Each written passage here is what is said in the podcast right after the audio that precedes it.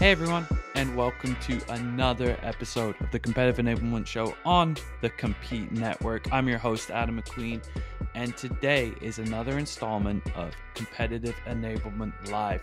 And we talked about how you can bring your win loss analysis into your Compete program. Klue's Competitive Enablement Manager, Brandon, who you've likely heard of and has been on the show many times, he, he took over the reins as host today, and he was joined by Community Brands Senior Director of Product Marketing, Tirrah Switzer, and Paul Senatori, a competitive intelligence pro who's had stops at Lyft, Salesforce, HubSpot, and more.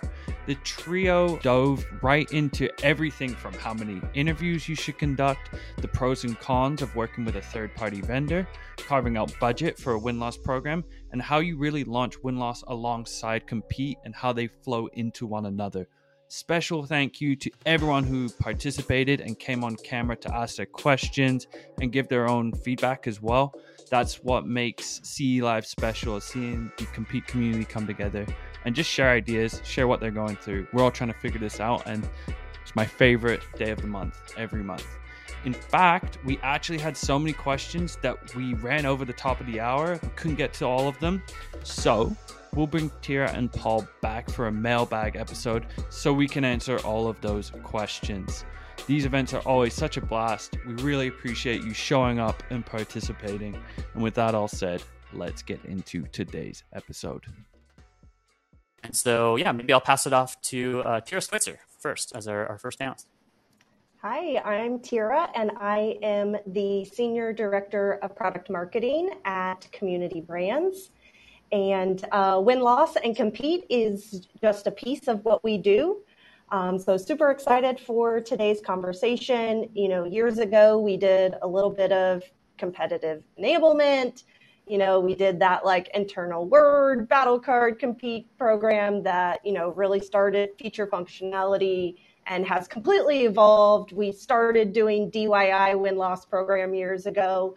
Um, and then two years ago, we launched uh, our third party win loss program and our uh, competitive enablement program, including Klue. Um, so, super excited to, for today's conversation. Awesome. Thanks, Tara.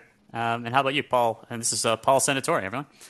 Yeah, hi, my name is Paul. Um, I'm actually took a, a, new position at a company called WalkMe. So I was at HubSpot prior to WalkMe, and uh, my win loss um, experience goes back a number of vendors. Um, probably cut my teeth on win loss at Oracle uh, in the enterprise software space. Had a very interesting turn at Lyft, competing against Uber, where our win loss was actually done through drivers in cars um, talking to riders. So there's a very different experience on win loss, being in a vehicle, getting that information from drivers. Of course, hopefully they were looking along the road. Um, and then most recently um, at HubSpot and looking forward to launching a win loss program at WalkMe, given given the space they're in and how crowded, competitive we are in the enterprise software side. Awesome. Well, great. Thanks for uh, the intros, everyone. And I, I, think you've already touched on a little bit of your win loss background there. So maybe I'll I'm going to dive right in and make sure this is uh, we can get to the most questions here, and of course have the the audience participate as well. So maybe I'll start with you, Tirrah. I know you kind of alluded to that there in your intro that you um, had some ad hoc win loss and compete here and there, but you really relaunched your kind of official win loss program and compete program at the same time. Uh, what was that process like, and um, how did you and the team kind of come to that uh, decision? Uh, so, you know, we weren't trying to do both of them at the same time. It just kind of just happened. Uh, so we were really trying to, you know, get budget and start with win loss.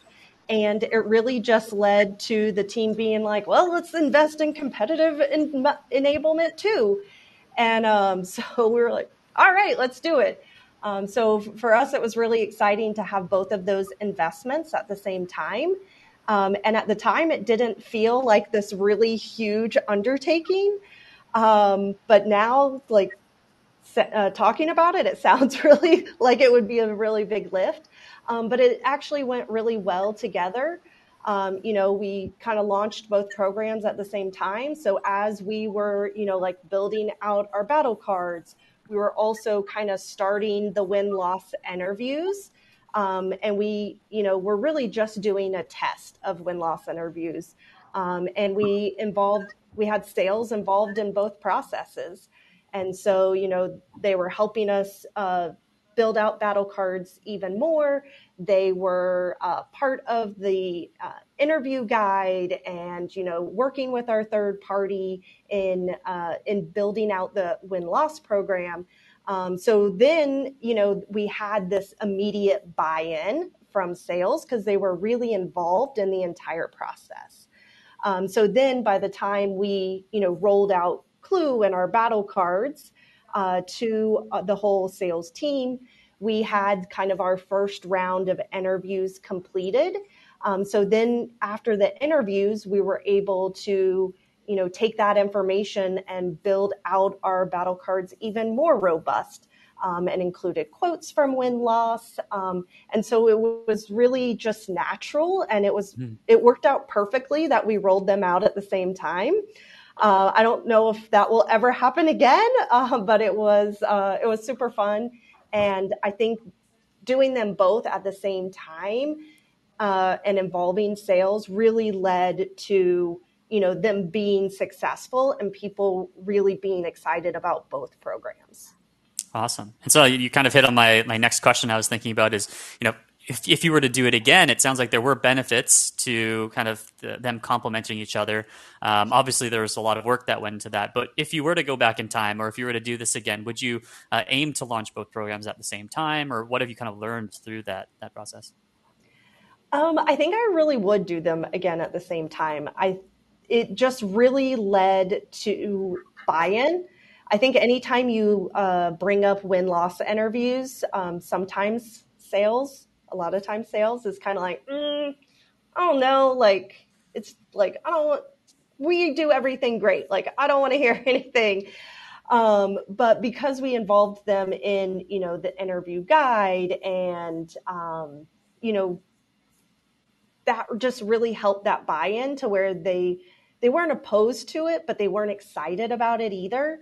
So then when you kind of launched the competitive enablement program and we launched our battle cards and it was like oh look here's all this great information and now we just got all this other great information over here and it came out with some really great i mean there was no crying but um, there might have been i don't think so but um, you got all this great information from win loss interviews too um, it just tied in so well together and um, right I don't know if we would have gotten that much buy-in and excitement um, by doing just one or the other first. Right. I, I love that that buy-in piece, and it's something we hear from a lot of programs that whether it's win loss or compete, it's getting the buy-in early. Um, and so I do want to continue the thread there, but I, I want to jump over to Paul. Um, you know, Paul, obviously you've had experience building win loss programs, very different kinds of win loss programs. It sounds like across uh, different companies. Um, curious, I mean, firstly, just to think about where win loss kind of sat within the organization. Uh, was that all? Was that always owned by the same group? Like, how have you kind of what have you noticed in terms of a, a trend there across the, the various companies you've been at? Uh, one one consistent trend that I've seen um, is that a lot of the win loss programs that I've been involved in were kind of a it, it was a natural jump off from postmortems on sales calls. So the sales leadership would, if they were really disciplined, they would be having maybe a monthly uh, postmortem. They'd select you know half a dozen sales reps to walk through their win. Occasionally, they'd walk through their losses um, and they'd go through some detail. And I would get invited, or I'd invite myself in on the call because it was a great place to pick up some win loss data. They were doing the the, the post mortem, uh, but it was clearly a seller's perspective on the reason we won or the reason we lost. Also, um, the sales leadership was a little skeptical of, you know, was this really the reason we lost? Was and it was all episodic. The only reason they would have them is because something was going south in the in the channel um, in the pipeline. So they wanted to be more systematic about it. They wanted to ask the same questions. They wanted to address different topical issues that were kind of in the market at that time. We rolled out a new product, a new product a campaign. Maybe they were jigging the jiggering the pricing around a little bit, and they wanted to see was that influencing the win loss and how that was that kind of taking place in the deals. That's one of the consistent places. I've always seen it come out of sales leadership. For some reason, I never kind of had marketing kind of push for post deal interviews. They're very interested in the results, but most of it came from leadership. Interesting. Okay, so I definitely want to double click in there, and just for anyone that's just joined us, I imagine you know they've you know some some people may have taken a second to get into Gradual. Just another reminder: uh, if you aren't able to chat, feel what you have to do is fill out your profile, then you're able to chat. And please do uh, throw in all of your questions. We will have ample time for uh, uh for live Q and A uh, as well. Um, but that's, that's really interesting, though, Paul. That a couple things I, I heard there. Uh, one is around buy-in, and especially even Tirrah, you touched on this, where like sales sometimes might be a little bit hesitant or protective of deals. Um, but at the same time, getting the buy-in from leadership, it sounds like Paul was really important. Um, can you t- talk a little bit about how that worked when you know kind of sales leadership sounds like they owned it or pushed for it, um, but there might have been a little bit of resistance um, and kind of what that resulted in. Well, sales leadership has the ultimate call. They're going to make the call, and the A's yeah. and pre-sales are going to get in line. Um, but they probably they came into the conversation on win loss with a number of customers they always, they already wanted us to call in on um, because they were just curious. So if, if this repeats, this, if this loss repeats itself over and over again, we're in serious revenue trouble. So go in and diagnose diagnose this problem right away. We mm-hmm. always work through the reps to get to the customer to get cooperation for the interview.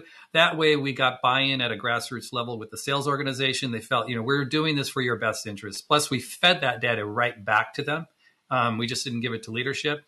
And of course, we sanitized the reports a little bit. So if there was some feedback from customers that pertained to sales rep engagement, right practices, we'd kind of polish that up a little bit. We'd make sure we gave the, the truth to the uh, the clarity and the transparency to the leadership, but we'd kind of keep it a little out of the the the the, the fray with the with the reps. Right. I, I and we're going to kind of touch on tactics more. I think you touched on a couple great tactics that we've heard in the past, right? You know, sanitizing uh, the report so that you know a sales rep doesn't feel like they're being personally attacked. Uh, but the other one as well is going through the sales rep to get that introduction. And I know a lot of win loss providers often recommend that to increase the um, the response rate of those interviews. Um, I'm curious then to kind of take this back to um, you mentioned something there, Paul, around how it was a little bit more episodic. So I'm curious how that how you thought about these kinds of maybe um, uh, these ups and downs, if you will, in terms of getting that intel in. And if you could also comment on something you mentioned earlier, Paul, which is the you know sales reps point of view. It was almost like we wanted to you want to validate that, if I'm hearing you correctly. And then maybe I'll I'll come back to you, Tirrah, because it sounded like you, you you both said something similar there, which is you know sales has a, a certain idea around you know why we're winning and losing, and it sounds like Paul. Don't want to put words in your mouth, but the win loss program was there to really validate that and go a little bit deeper. It's and it's not that they weren't giving us the true answer, what we really went down in a particular sale or deal. It's just they have a very different perspective. In a lot of cases, they just don't see the same thing the customer has access to. For example, we'd get information about procurement and legal activity, which the rep never had access to. We would right. get some perspective on the partner that the competitor was partnering with which our rep had no knowledge of at all.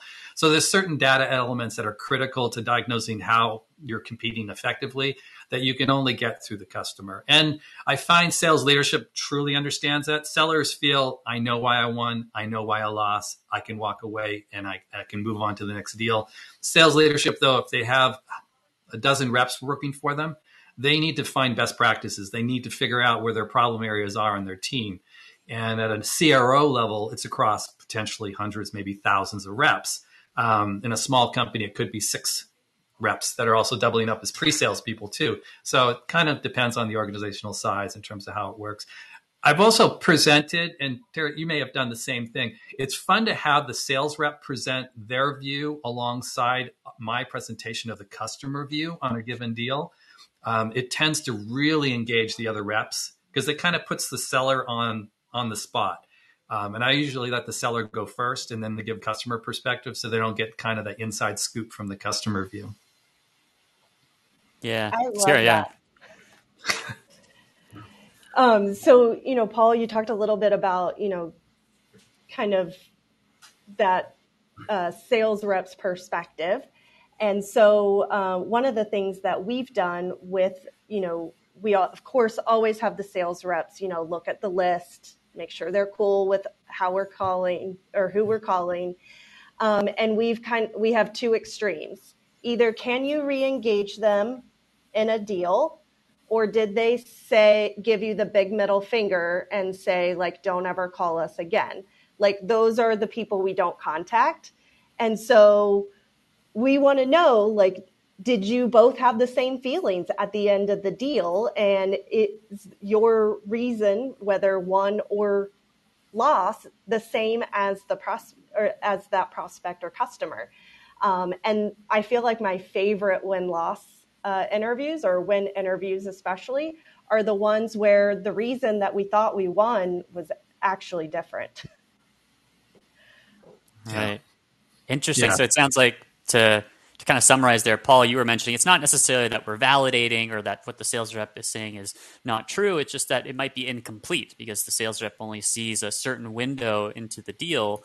And then to your point, Tirrah, when we let's say do that full win loss interview with the customer, um, those are the really exciting moments, those aha moments when maybe the sales rep thought we won because of XYZ, but the real reasons were something different. And it sounds like that could be, uh, those are the moments that you look for. Um, I'm curious then, and maybe to go take this full circle back to your compete program. Like, how did you find that kind of feeling your compete program, or maybe even just broadly speaking, um, how did you go from taking some of those insights um, tactically to bring them into, say, your battle cards or your uh, competitive collateral? So I would say, you know, one of the things that we've really done for battle cards is we do it. We try to do as many quotes as possible. Um, now, because this wasn't like a case study interview or you know anything like that, we never put the org name or anything like that. We'll just put a descriptor of the type of organization. So in our world, uh, we are, work all with member-based organizations. So we may put something like, you know, this was a professional or trade organization and approximately you know how many members they have. So you could gauge a size to where that quote might be uh, relevant to another organization. Um, but bringing in quotes about things that they loved um, has been you know our reps have really enjoyed having that in the battle cards. Um, i would say that's probably been their favorite thing that we've put into the battle cards.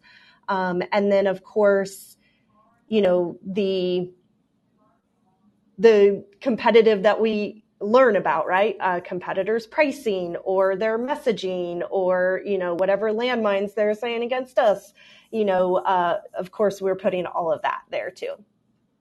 Awesome. So it sounds like the yeah there's the kind of broad intel that you just get by nature of you know speaking to buyers but then it's those quotes. It sounds like like the almost reinforcements to your battle cards to say, hey, we win but because of XYZ reason. Here's a quote from a win interview to back that up. And it's that almost like you're providing that proof. Um, Paul, I'm curious if you've experienced anything similar in terms of you know, your compete programs that you've that you felt. Yeah, I, I, love that, Tara. I love your your approach. The quotes work so well because what we'll do is, for example, if you're doing like a quarterly kind of big presentation on the summary of all the win loss for the quarter. If you kind of intro each section with quotes, particularly starting off with the positive, uh, you know, the reps walk on water. They're very responsive. They understood their products. You know, I, I, I would love to go out for a beer with this rep. You know, we got that close um, then that sets it up correctly for then the deep dive insights that you provide that might not be so positive or might provide some context that maybe leadership and the sales reps didn't kind of understand but uh, we use them in the presentations um, in the battle card side i don't know if we want to get to the battle card aspect of this quite yet but i think the quotes in the battle cards are great um, it also provides you just with this kind of recurring, nice rolling quotes that you can pull in. There's, they're fresh, they're new. You attach the we usually don't attach the rep name to the quote on the deal, but we'll put the name of the company and the size of the deal so they can see the magnitude of this quote um, in terms of how important it is. And we try to keep them as positive as possible on the quote side. So negative about the competitors, positive about the sales approach and the deal closing. There's one interesting thing though that we're trying to do. I haven't cracked this one yet, which is the idea that um, you know, we're kind of looking at this through the lens of interactions with sales reps, providing us with contacts. But there's a lot, and depends what company you're you're at and your product. There's a lot of deals where we're not even at the table where we should be at the table. And of course, they're probably not going to be on our CRM, and the sales reps aren't going to see these deals. But essentially, it's a loss. We lost before we even got to the table. So we've interviewed a few customers who we weren't even at the table with just to get why weren't we invited? What were the competitors doing that got them to the table? Um, so it's kind of a, a little bit of a tangent on the classic win loss interview. Um, where we're, we don't get any feedback about ourselves, but we get a lot about the competitors, and sometimes we get a little bit of an inkling as to the, the perception of our brand and our product, and why that led to us not being invited to the deal. So there's that, that aspect too. That's really cool. So it's almost like you're looking into the white space, right? Because there's there's the market share that we know of that we win and lose, and you can look at wins and losses. But then there's this other market share that maybe you just don't have access to. And I'm curious, how do you how do you get how do you source those interviews, or how do you uh, how do you go about that? was going to be my question. that's the, that's the biggest that's the biggest challenge. So one way is at least in the industries I've worked in, um, our competitors are pretty um, transparent and vocal about their wins. Um, usually, they wait six months until after the customers had a little bit of the product under underway to kind of be able to quote uh, their brand, show their brand on their website and such.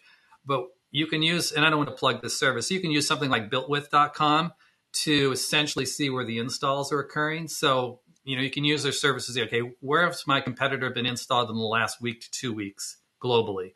And you pick out the brands, and then you unleash your if you're using a win loss vendor to go source the leads, find out who the contact is, and pursue it. At, let's say I'm doing 20 interviews a quarter, I might do two of those um, because that's the difference between your TAM and your and your pipeline. Right there's that white right. space that you're not seeing, and if it grows, it's growing for a reason. Usually, marketing loves to have that because sales is not involved. Marketing wants to know we sent material to these people. Why weren't they kind of coming to our webinar, coming to the deal. Yeah. I love that. Maybe now's a good time to mention um, this CE Live is officially sponsored by builtwith.com. Uh, I'm just, I'm just totally um, um, but that's really interesting, though. That's like you're kind of, and I think that's it's almost like an extension of the purpose of win loss in the first place, right? It's it's you know if you think of win loss as trying to learn about why we're winning and losing business uh, beyond what we have kind of within our four walls you're kind of taking that a step further to say, let's go beyond the market we even have access to. So I do love that. And I think it makes sense to maybe not do all 20 interviews or a large subset, but at least get a little bit of that insight there. Um, so to kind of bring this back, and I do want to jump into battle cards, um, and of course we can go wherever the, the, audience wants us to go. But I did want to touch on uh, one other piece here, which is the executive. Uh, so before we get into the kind of sales battle cards and maybe further into how win loss fuels compete, um, one thing that we do hear very often is that win loss insights are very valuable at the executive level. Uh, you also mentioned here earlier that you know getting that buy-in earlier. You know, we, for example, at Klue use DoubleCheck, and they have a process called uh, the learning objectives at the beginning. I'm sure Clozd and Iceberg have a similar process, but it, it's, it surveys the um, it surveys the executives at your organization to say, hey, what are you looking to get out of a win loss program? And so I'm curious, uh, maybe to hear from both of you, but I'll, I'll pass it off to Tirrah first. Like in terms of getting not just access to executives, but like insights that are valuable to executives. How have you seen that uh, momentum building or um, any results from that so far?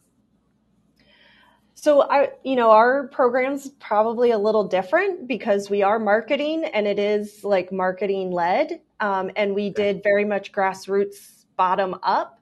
Um, and so we've kind of like gone each layer one by one. So kind of getting the sales team on board and then getting sales leadership on board um, and executives as well. And, um, you know, our executives love when we are able to provide any insights um, and direct quotes. Um, and, you know, we also have most of ours are enterprise products. So, you know, we're getting insights about implementation and that process. And, you know, once a, pro- a customer goes live, they'll go live uh, process. Um, and then we're multi-product. And so then they may be, they'll do a win-loss interview for one product, but they're in the sales process for another, or um, they have another that they just talk about. Um, so we've been able to really spread the information far and wide. Um, and I think that's one of the things that our executives have really enjoyed is that yes, it's helping sales and it's helping impact revenue. Um, but it's also making an impact of how do we market, uh, what channels are we investing in, are those the right channels? We know because not only from you know all of our attribution and blah blah blah, but we also have real interviews from won and lost deals as well. Um, and then also all the things for product. You know, is our roadmap correct? Uh, are you know are the right things on the roadmap? Uh, product gets a ton of information um, from our win loss interviews as well. Um, so really that that far and wide and how it helps all, pretty much every single department um, executives have thoroughly enjoyed. Awesome. Uh, and I, I, I, really like that. And it's, so it sounds like, and something you kind of mentioned at the beginning there too, I, think I heard you correctly. It's like, it's also helpful for like customer success and ultimately, you know, that onboarding experience or time to value, which I think is really critical as well. It's not just about new business um, and maximizing, you know, rev, you know, new business revenue and win, win rates. It's how do we get better customer outcomes? And then on the flip side of that, how do we reach more customers? Uh, kind of similar to, to uh, to Paul's uh, point. Maybe I'll, I'll, pass it over to you, Paul, in terms of if you have thoughts around the executive uh, executive stakeholders, and then I'll, I'll kind of open it up to uh, to some of the audience questions. Yeah, I think uh, a lot of the feedback from the win loss interviews goes directly to how they're structuring their go to market for the sales organization. So a lot of sales organizations have a model that they use for basically addressing the, the customer engagement. And in some ways, this is a test of that model. Is it working correctly? Um, and so it, it, helps them just kind of overall orient how they're structuring the sales process itself, given the feedback from the customers. Um, the other piece I think is really important is a, a view because I've worked for a lot of companies where there's a partner engagement piece to the sales activity, and diagnosing which partners are working. Are they coming in at the right time? Are they bringing in the deal? If they are, how does it kind of unfold if they're the lead in a particular deal? And the other piece, which is super enlightening for CI, I think it really, and sometimes I get tipped off by executives saying, you know, we're seeing this vendor in deals more often. We've never seen them before. Are they on mm-hmm. your radar? And maybe we'll have a battle card, maybe we won't. But what we'll do is we'll steer a couple interviews to deals where we lost to a smaller vendor, and we'll find out that they figured out a kink in our armor. They figured out a way in, a weakness we never saw before. And they're small and they're only in maybe 5% of the deals, if, if not less than that. But enables us to diagnose them early, address it fast, keep them small and in a corner, and then basically broadcast that out to the rest of the reps um, through the battle cards uh, to address that.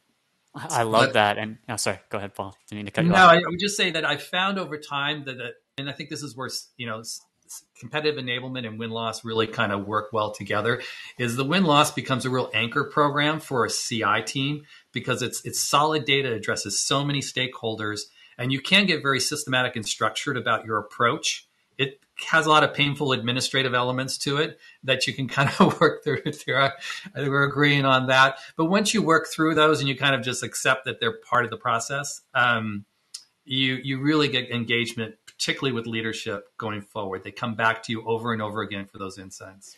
Yeah, and I don't, I don't know if I had shared this um, on one of our prior CE lives, but we just we just did our executive summary with our Klue executive team from our, our first cohort of win loss interviews, and we booked an hour, and it ended up being a two hour discussion, and it was such a great just conversation. We were you know brainstorming ideas, and um, this is all facilitated by our win loss uh, provider as well. But it, I think just goes to show like executives are hungry for these insights.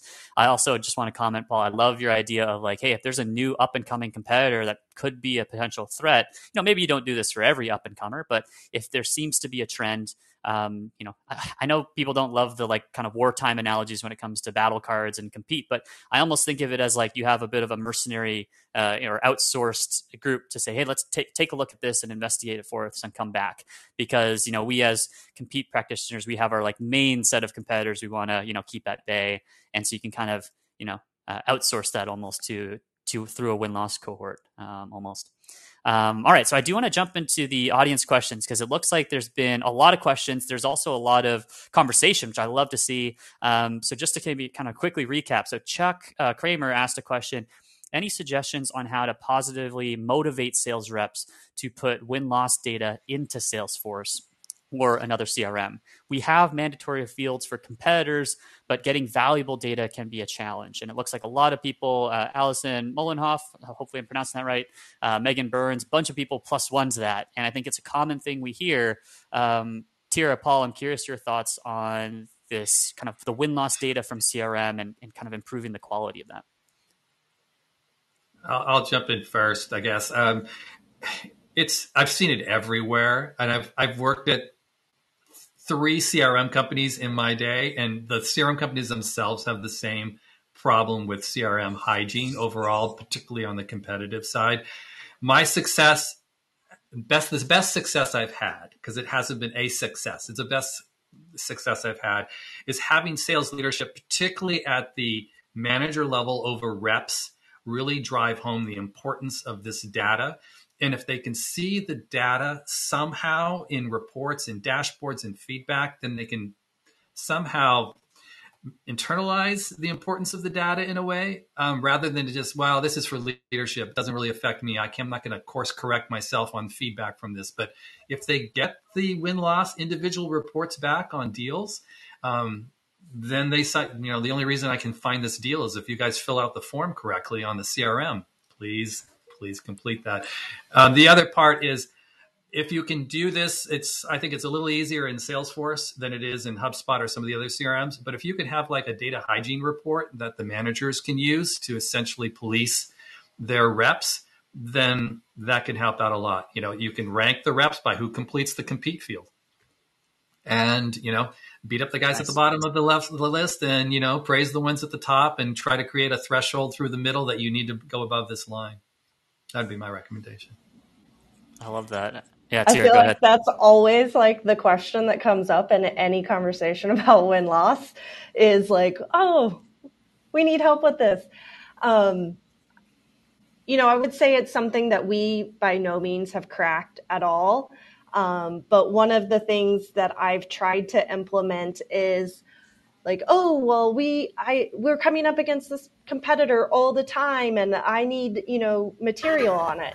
Well according to the data you're not. Mm. and you know how i can't prioritize this if the data's not there. Um, so that's worked semi well as along with sales leadership needing to like really lead that charge. Um, but kind of flipping it back on, you know, reps and being like, well, you know, there's only one deal. Like they're not that big, obviously. Um, and sometimes they will go correct some of the others. Right.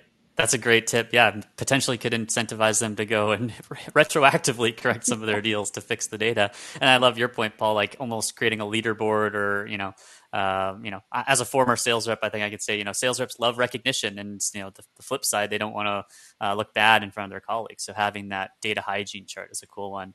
Uh, I want to call on if um, either Mara or Tracy want to hop on because you both had some great comments as well around this discussion. Uh, curious if either of you want to uh, to hop up on stage here. If anyone wants to unmute, watch me make a face of petrifiedness.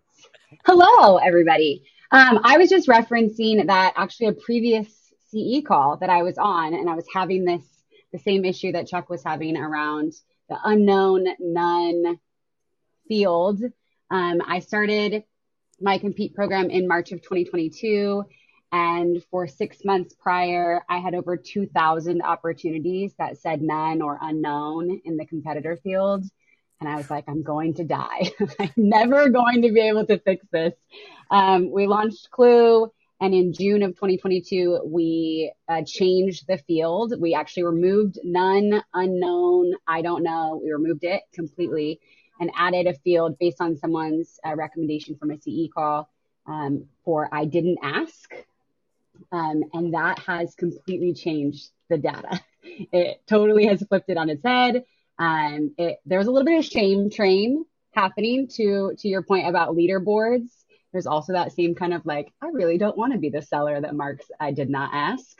Um, and it has given us an opportunity to have some good calls with our sellers, even our BDRs and SDRs that are on that front line that they don't feel that they should be asking those questions and really trying to empower them from a training perspective that you are the front line. I need you to ask in case it doesn't get to an AE type of thing. Um, so yeah, we've seen a lot of success with that. So awesome. I love that you brought that up because um, I totally forgot that we have that in the queue. Um, so we are changing it. We are removing none as well and change and adding I didn't ask. Um, and it's like in the queue to like be changed in Salesforce. So it's not there yet, but um, I totally forgot that we did that.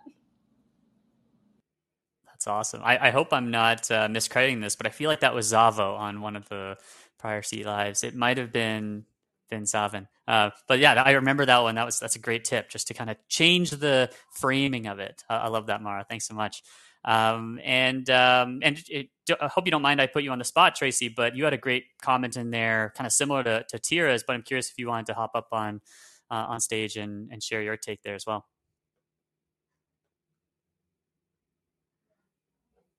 If not, no worries. Uh, I'll, I'll, kind of read out. It was, it was I, I, if I'm understanding uh, correctly, Tracy, it's kind of like the that help me help you kind of approach, right? Constantly enabling sellers so that they know, hey, this data is actually going to help us prioritize those competitors. To Tirrah's point, right? If we don't see it in the data, we can't help you, and and this is going to be helpful. Or Paul, you kind of touched on this as well around like that that win win report or that loss report once it becomes real for the sales rep then they know ah this is this is what we get out of these things. You know, this that's why I need to put this stuff into CRM. So I think yeah, it's. I, yeah, I'd, I'd, be interested um, in the group and Tara, if you had any experience with it. So we were thinking of actually publishing our queue of of customers that we're going after. So, you know, out of let's say the 60 that we have lined up, of course, we're only going to probably get to 15 cooperative customers who are willing to talk to us. But that transparency and basically listing the rep next to the name of the customer and the brand or the company that we're reaching out to might give them all like a view into and some ownership over the list, the queue um, that we're going after. The part of it might be I don't want everybody to see who we're going after because they're going to start gaming the system a little bit and trying to either promote theirs or say, you know what, I'm still working the deal, don't talk to them. Um, which is probably half of the reason why we don't reach out to customers is they're still an active customer, quote unquote active, um, for the rep, particularly if it's a loss. Right. I, I, like that. And yeah, it's always kind of a, a, a bit of a debate. It's like, how much do we share? Because to your point, you know, sales reps are clever. They'll figure out ways to get their deals in there or not. Right. And so that's, yeah. a, that's a good one. Another, um, so there's another good question in here, um, just around kind of, the, I guess, the tactics around, um, uh, win loss uh, from Megan. So, in the case that a deal is won, at what point do you try to engage the customer for a win interview? We have concerns about overwhelming customers or asking for too much of their time as they're going through our onboarding process. And I think this is a, there's probably an equal question on the loss side as well, but I'm curious around wins. Um, what your, your what your thoughts are on that? So I would say we we're kind of a unique situation and we do win loss a little different um, because we do have um, 13 different products. Um, and we don't have a budget that enables 13 products continuous interviews. Um, so we kind of bucket them throughout the year. Um, so that's a a little different but we would we only look within six months. So either they've had to be won or lost within six months. And uh, we really try to keep that like three to four month, um, but six at the most. Um, and then we, if they are a one customer, uh, we're perfectly fine like having them in implementation um, because we learn so much about how the process is going then you know that maybe they don't want to tell their implementation manager or um, that they just you know they haven't thought of some things uh, that they you know of how it's going or you know things that they would change. Um, so we, we're perfectly fine doing it while they're onboarding um, and we have a pretty intense onboarding process for most of our products as well. Um, but definitely, we don't do any any later than six months. We're we're a little bit of the opposite. Um, so we would definitely try to catch them before any onboarding or deployment um, kicked off. Uh, we really are trying to evaluate the the sales process and how they got into the pipeline to begin with. Um, and it's part of that is just because we have another research group that's you know voice of customer, then the customer SAT group that will jump in and do deployment and onboarding evaluation. So they'll catch all that intel later. So we're kind of at that just post deal. So it's usually within two weeks. Now we do, I've always, not always, but typically defer to the rep on that exact window. Like don't talk to them because not all the papers signed yet, or don't talk to them because the partner doesn't know we won the deal yet. Um, so there's some logistics that kind of need to transpire. We take the rep's lead on the exact date and they usually do the final introduction to the contact and that usually cements the time frame right there Gotcha. And and maybe kind of on the this topic of tactics, there's another quick question here. Mara, I know I just asked you the bullet, so I'll, I'll just read it up. Um, what would our speaker say is a normal amount of interviews per quarter? Um, she thought you she heard you say Paul twenty, and how long is each interview uh, approximately? I can I can share at Klue. Um, we do ten per quarter. Uh, I don't know. I, I don't know if that was um, necessarily like based on a whole bunch of hard science, but um, yeah, curious, Paul, Tirrah, what your your thoughts are. Twenty is a lot. Um, I, I, had the luxury of moving up to twenty, but actually hitting twenty interviews at a company that may close three hundred to five hundred deals a quarter. That's a hard number to hit. Um, usually, ten to fifteen is probably a good number for an enterprise software company. If you do a lot of volume, though, you're not going to have any problem, you know, finding hundred customers to talk to you on the phone. It just, you know, the the cost of talking to a customer for an hour and a half and coordinating that interview gets kind of expensive. So I think 10 to 15 is a sweet spot that I typically would kind of shoot for. We're 10 too. So it sounds like 10, 15 is stretching it. 20 would be like amazing. Uh, awesome. Brandon, um, can I, think, I, ask really fast what the second half of that of just like how long are those interviews? Paul, you just said an hour and a half. Is it 30 minutes at Klue, 20 minutes? Like how long do you hold these people hostage? Just a terrible um, analogy. I would say probably 45 minutes is probably where the average falls for us in terms of both introduction, closing, and the questions getting answered. We've had people, we've had multiple people on calls um, on some win loss. So we had kind of somebody on the procurement legal acquisition side of the deal, and then somebody more on the business side and technical people. So those ones can go an hour and a half, or they're two separate interviews that are 45 minutes each. It's, at HubSpot, they're super short because the deal size is really small. At Sitecore and Salesforce, you know, a million, two million dollar deal, you want to be on the phone, maybe multiple people, that kind of deal. Yeah. Yeah. How about you, Tara? Ours are about 30 minutes. Yeah, likewise here. I'm just, uh, I actually don't do the interviews myself, but I'm just checking out the interviews that DoubleCheck sent us. They're all around 25 to 30 minutes.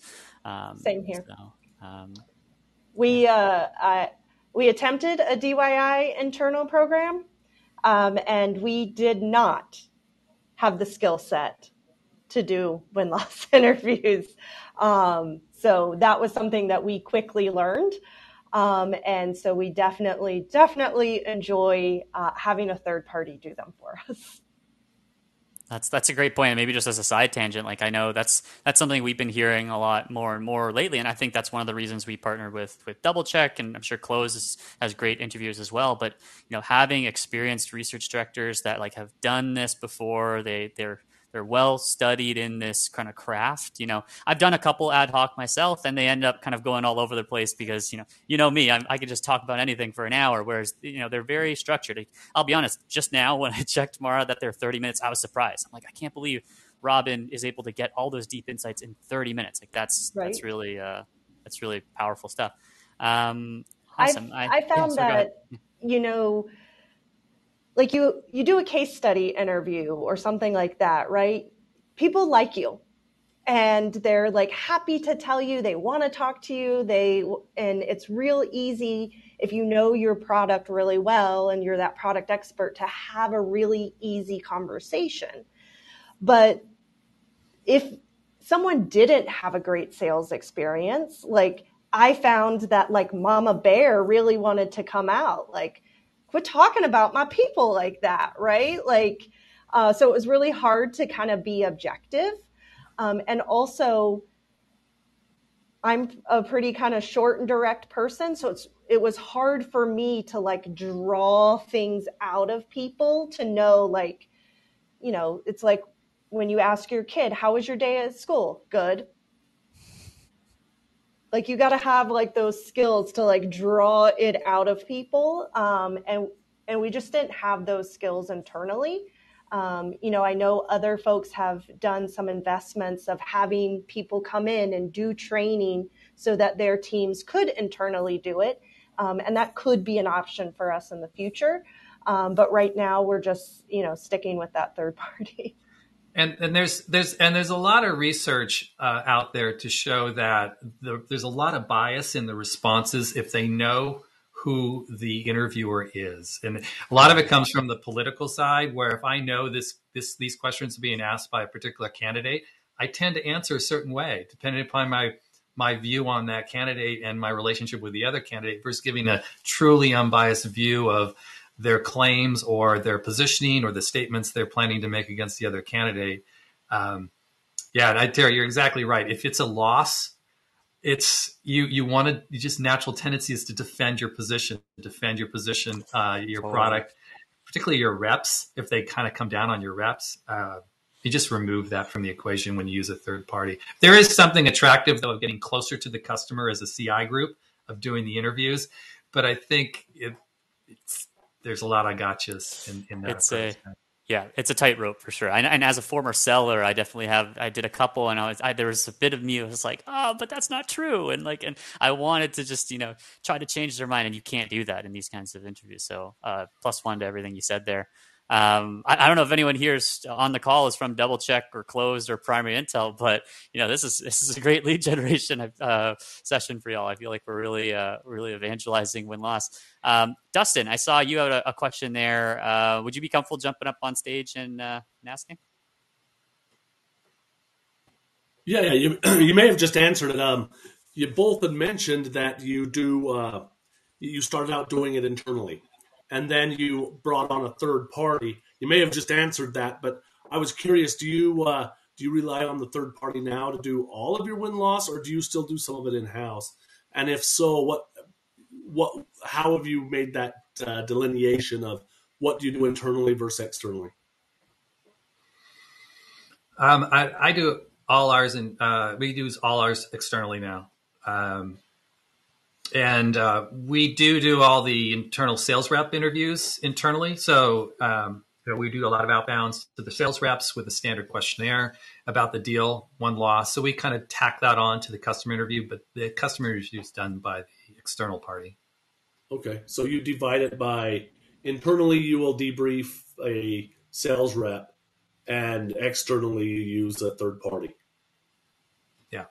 And we've also, in Tara, I don't know if you have a partner part of your organization. So we we sometimes um, steer our interviews to partners versus the customer. So if you're sometimes yeah. the partner is the, the proxy for the customer and we get some interesting insights. So just FYI, sometimes and that's all still done through an external third party to the to the partner okay. organization.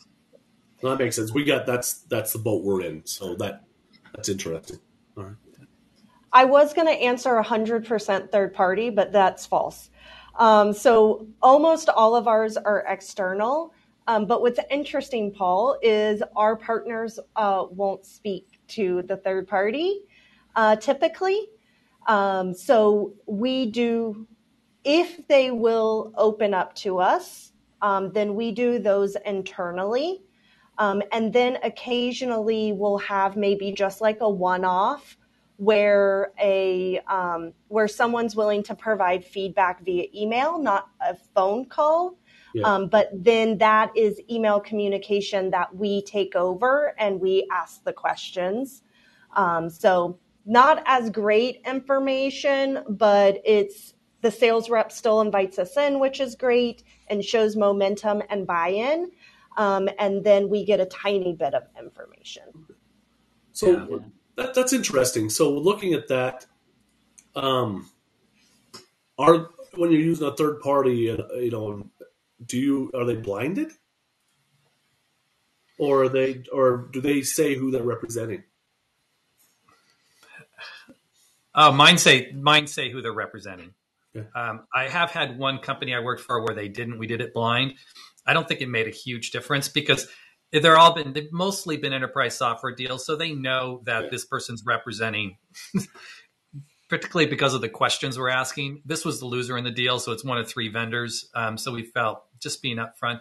We also found engagements a lot higher if they know who the ultimate yeah. vendor is. I know it probably biases the answer a little bit, but we felt that was a decent trade off to get our response rates higher because you know they, they would call five people before they'd get one on the call. Uh, so that was costing us money. It was costing the vendor time.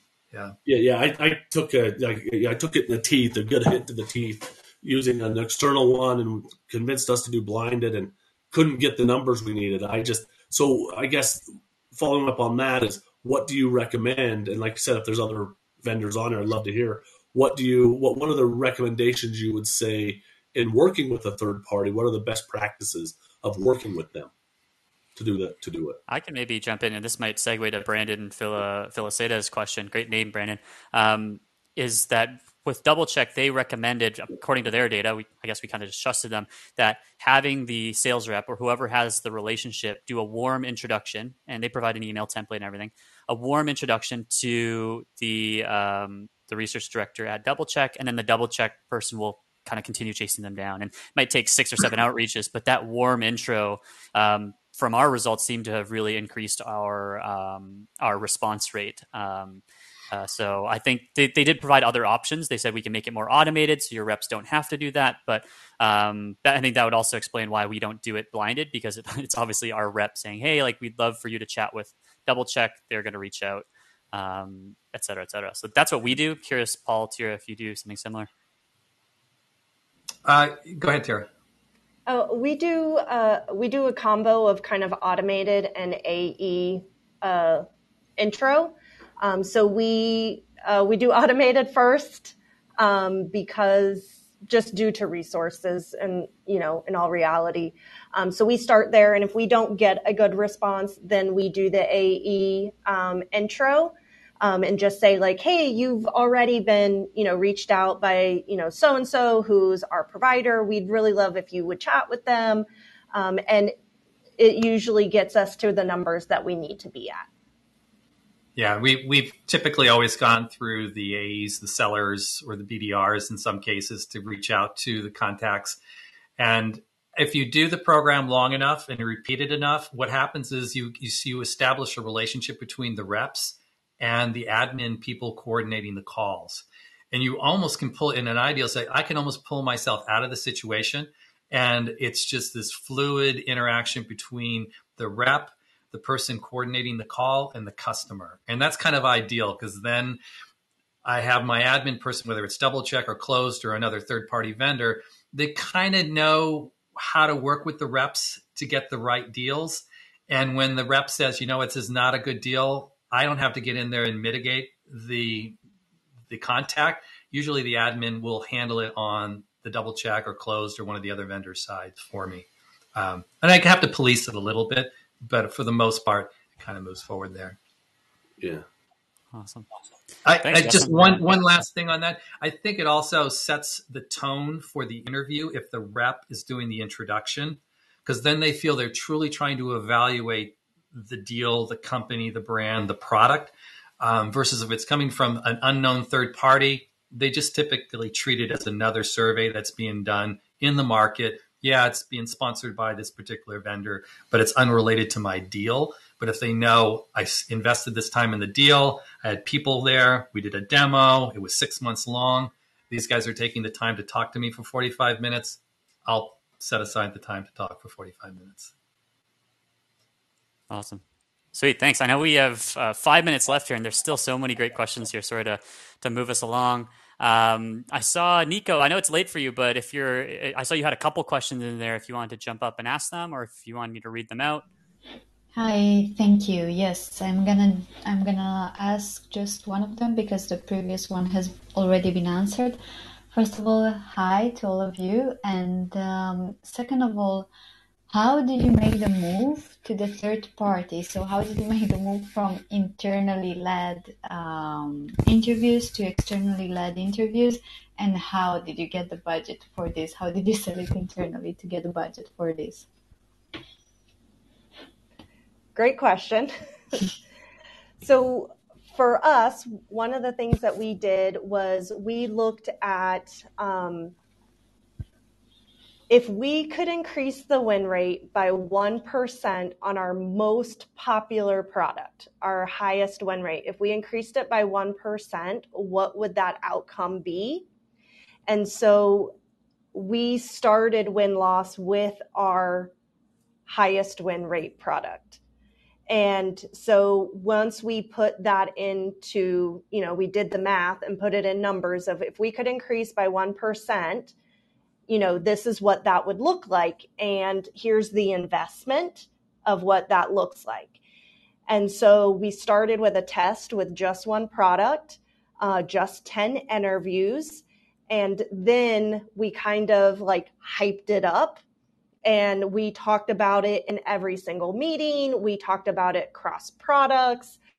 Um, we literally just people were probably like, "Shut up, Tirrah! Like we're tired of hearing about win loss."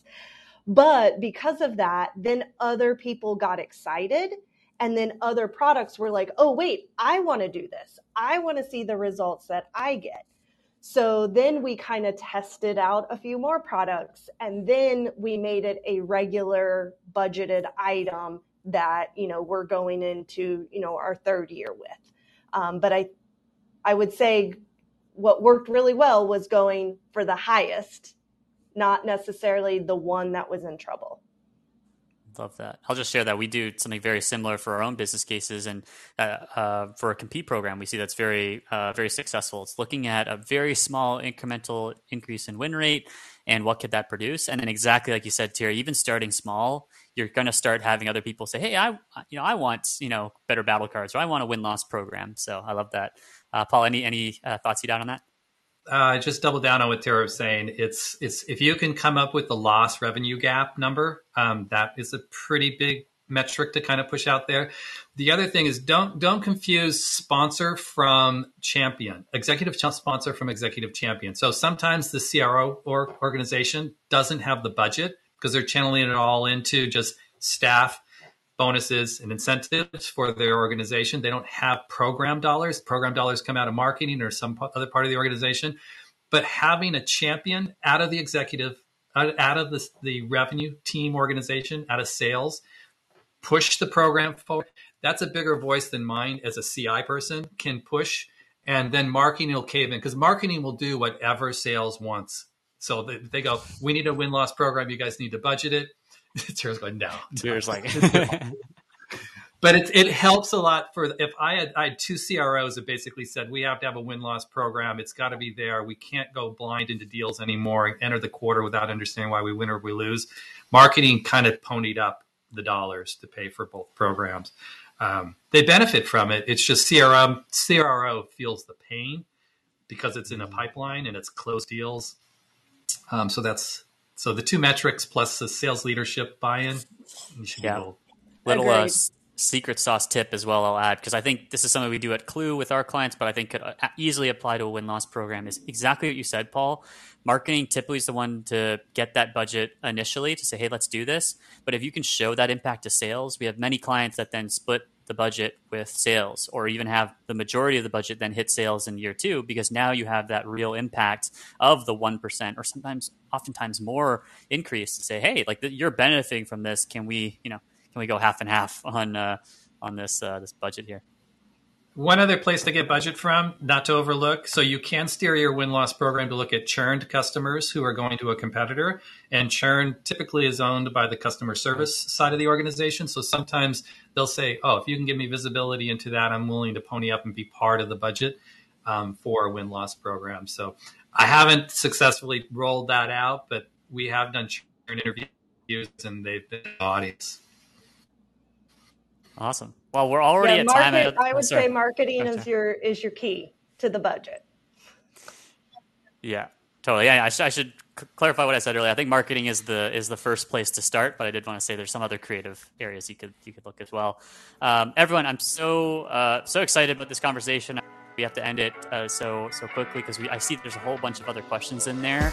Um, Adam threw in an idea in the chat that we'll do like a mailbag episode. Don't want to volunteer you you both for it, volunteer, but like I'd be happy to uh, to, to jump on that because it looks like there's a tons of questions. I, I I've been noticing anecdotally that this has been a you know hot topic um, across our customer base. Just everyone's really excited about win loss and how these two things play together. So. Um, uh, yeah, I mean, I'm happy to stick around for a little bit, but I know a lot of people have to jump off. So appreciate uh, appreciate everyone's time. Thank you. Thanks, everyone.